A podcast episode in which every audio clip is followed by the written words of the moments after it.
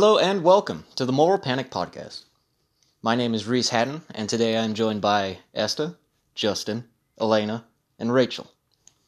The topic for this episode is the choking game, a global phenomenon that has been a part of adolescent behavior for generations. The choking game has gone by many different names, but the procedure always remains the same. The challenge requires a source to cut off airflow at the neck to initiate asphyxiation. If done as competition, the aim of the game is to see who can last the longest. However, many people also participate to experience the side effect of euphoria that is brought about by a lack of oxygen to the brain. As the requirements of the game are fairly straightforward, anybody may try the dangerous act. However, French researchers found that the phenomenon is most common amongst adolescents, with approximately double the recorded cases of male participation to female. With children dancing with death for fun, it's of no surprise that the choking game may also be applied to Cohen's concept of moral panics. Cohen describes a moral panic as a feeling of overwhelming fear amongst a large population where the well being of society is perceived to be at risk. The success of a moral panic then directly relates to the role of the media, where the media's opinion, communication, and portrayal of the issue is reflected within that of the consumer population. My name is Rachel Demoso, and I'll be talking more about moral panic. Moral panic is a feeling of fear that is spread among a large number of people that some evil is threatening the well being of society. For many years, the media has become one of the most important outlets for moral panics, even when it is not done consciously. Spreading news is as easy as just telling your friends about something that has happened. Also, because social media has become something so big and well depended on, it has become so easy to spread news around. When looking into moral panic, we have to look at how it all began. A long time ago, there was a man named Stanley Cohen that shined light on the term moral panic. According to Cohen, a moral panic occurs when a condition, episode, person, or a group of people emerge to threaten societal values and interests. Cohen claims that those who start the moral panic due to the fear of something threatening social values are known as moral entrepreneurs, while those who threaten social order are known as folk devils. Stanley Cohen puts into details the many stages that a moral panic has. The first stage is when someone, something, or a group threatens social norms.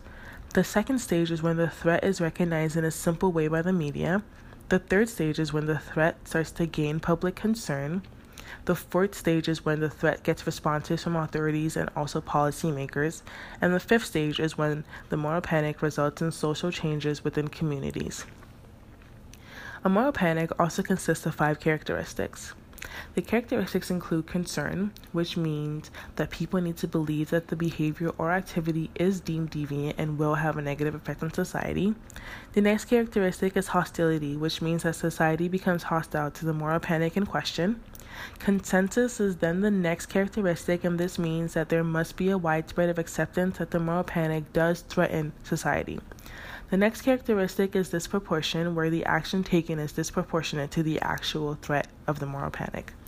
And the last characteristic is volatility, where the moral panic is volatile and tend to disappear as quickly as it appeared.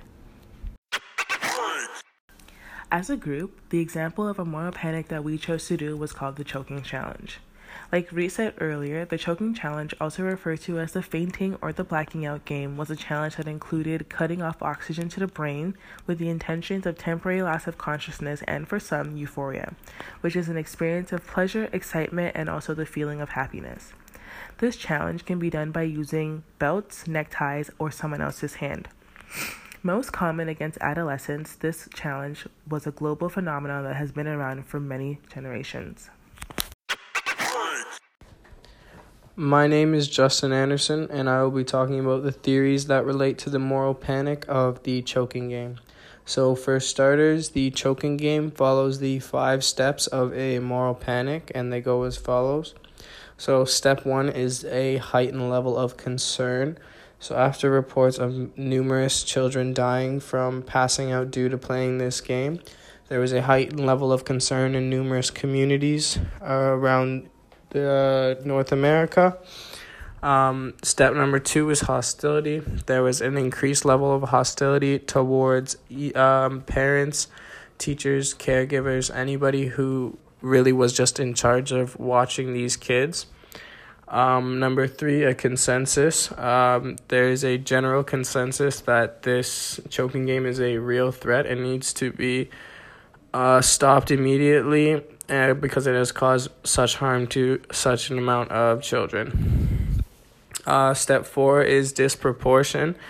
Um, there was a sense that uh, many kids were still playing the game, although they knew it was dangerous. Um, if anything, the fact that they knew it was dangerous made them want to play it more. They wanted to see how dangerous it was, get a first hand experience for it.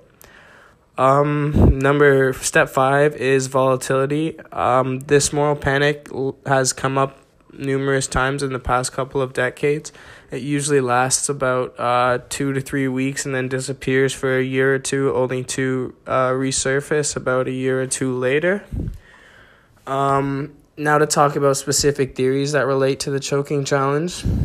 Um, the grassroots model of moral panics theory uh, fits well with this uh, moral panic because it originated in the general public. So it's uh, one kid doing it, recording it, putting it up on the internet. Other kids saw it, and then these kids showed their friends, and then it went from school to school. Uh, just having a bunch of kids just choke themselves until they pass out. Uh, people began to realize that this challenge was harmful and that little children were doing it without supervision. Um, politicians and the media could not fabricate concern because videos of it were everywhere uh, and children were dying from it. Um, the children learned the choking game, as I mentioned, from videos that they've seen and their peers. Uh, another theory that relates to what I just said is the social learning theory. The social learning theory states that criminal behavior is also is learned from people that learn to commit crime from another person. So although this is not criminal behavior, it is behavior that is being mimicked from person to person. So, for example, a kid only knows how to play this game because he saw his friend do it, and then their friend sees that kid do it, and so on and so forth. And that's how the moral panic is created. So, I'm going to continue from where Justin stopped. I'm going to talk about how the media has influenced the moral panic, the choking game. The media operates as an agent of moral Im- imagination by framing news stories in dramatical ways that will appeal to consumers. We see this when we look at newspaper articles. Most newspapers highlighted the fact that the, the kids were dying from this challenge, and also the fact that some people were trying this challenge to get a sense of high. For example, the way the Time magazine covered the story on the choking game was to make the parents afraid. Their headline stated Kids are playing the choking game to get high. Instead, they're dying. This was done to scare parents. They even posted pictures of children that have died from playing this game. They made the story, they made sure the story was written in such a way parents could relate to the situation and know it can happen to their kids next. Another example is how USA Today wrote their article on the choking game. They made sure they reinforced that it can happen to any child. It also spoke about the way schools are taking actions on the pro- problem. This will remind parents that this is a serious issue that even schools are getting involved. The media that did not help in this situation. They should have tried to find out who uploaded the video and also try to educate the children on the dangers of playing this game. YouTube has enabled millions of young people to watch videos of the choking game and other dangerous activities. This was said in one of the research we found, and this is a recent article. This research shows that the media has not done anything to stop this from happening because this article was published in 2019. News media reports have described numerous deaths among youths attributed to the choking game because no traditional public health database collects mortality data on this practice. The CDC used news media reports to estimate the incidence of deaths from the choking game.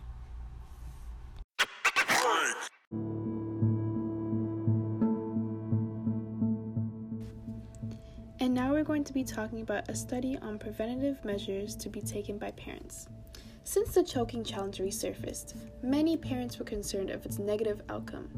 The challenge sparked a study to target Caucasian parents and their correspondence with the risks of the choking game. The data analysis consisted of summary statistics, frequencies, and some categorical data in relation to experiences and participations. There are about 1,227 participants who has children with the ages 2 to 17 years. The report had also consisted their attitude towards efforts of prevention. Jessica Bernacki and Robert Davis reported that three quarters of the parents were familiar with the choking game, and very few, 20%, has confronted their children about the challenge. Although 96% of the respondents were aware of the unintentional deaths and its potential risks. Therefore, many suggested that the incident should be included in the school curriculum. Majority of the parents, about 62%, thought that education programs should start in middle school, and about 28% suggested as early as elementary school. The parents were asked to state other prevention efforts, and it included drug prevention programming such as DARE, and they also demanded the possibility of banning the promotion of this activity on the internet. Though this idea would be difficult to control due to the vast ongoing uploads each day, therefore the game would still be widely available, demonstrating the various methods of engaging in this type of behavior while in groups or alone. Surprisingly, the parents who participated in the choking game at a young age were in less support of including the subject in health curriculum compared to other parents who were unfamiliar of the game who had increased sense of recognition of learning about risk-taking behavior towards this activity. The efforts of prevention would increase the parents' awareness of this activity by monitoring the signs of risk taking behavior and also detect early warning signs of the life threatening actions taking place. In other words, the discrepancies of awareness and providing guidance is vital for future research, and these measures should be focused on addressing with how parents can provide both supervision and education in their communities, and most importantly, educate the youth with the risks of participation in this activity.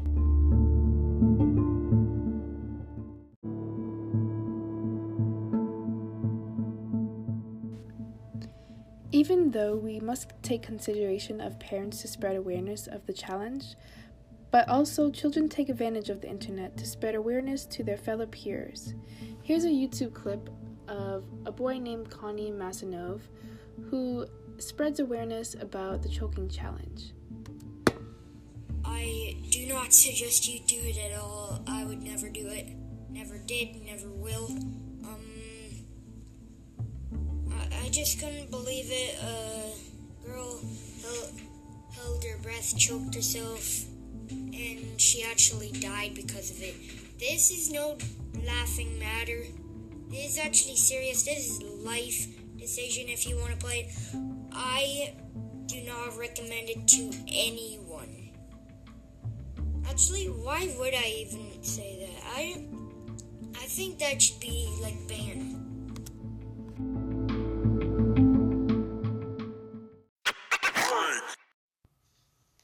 And so you have it. Through a melting pot of hostility, concern, and disproportionality, a dangerous yet classic school ground game shook the world stage into a frenzy. Whether for better or for worse, the media has helped turn this grassroots activity between children into a global concern that may not be as widespread a concern as the media wants us to think. Regardless, the choking game in and of itself remains a dangerous activity that is best deterred by quality awareness and active supervision. Don't take the risk talk to your children today. And as always, thank you for listening.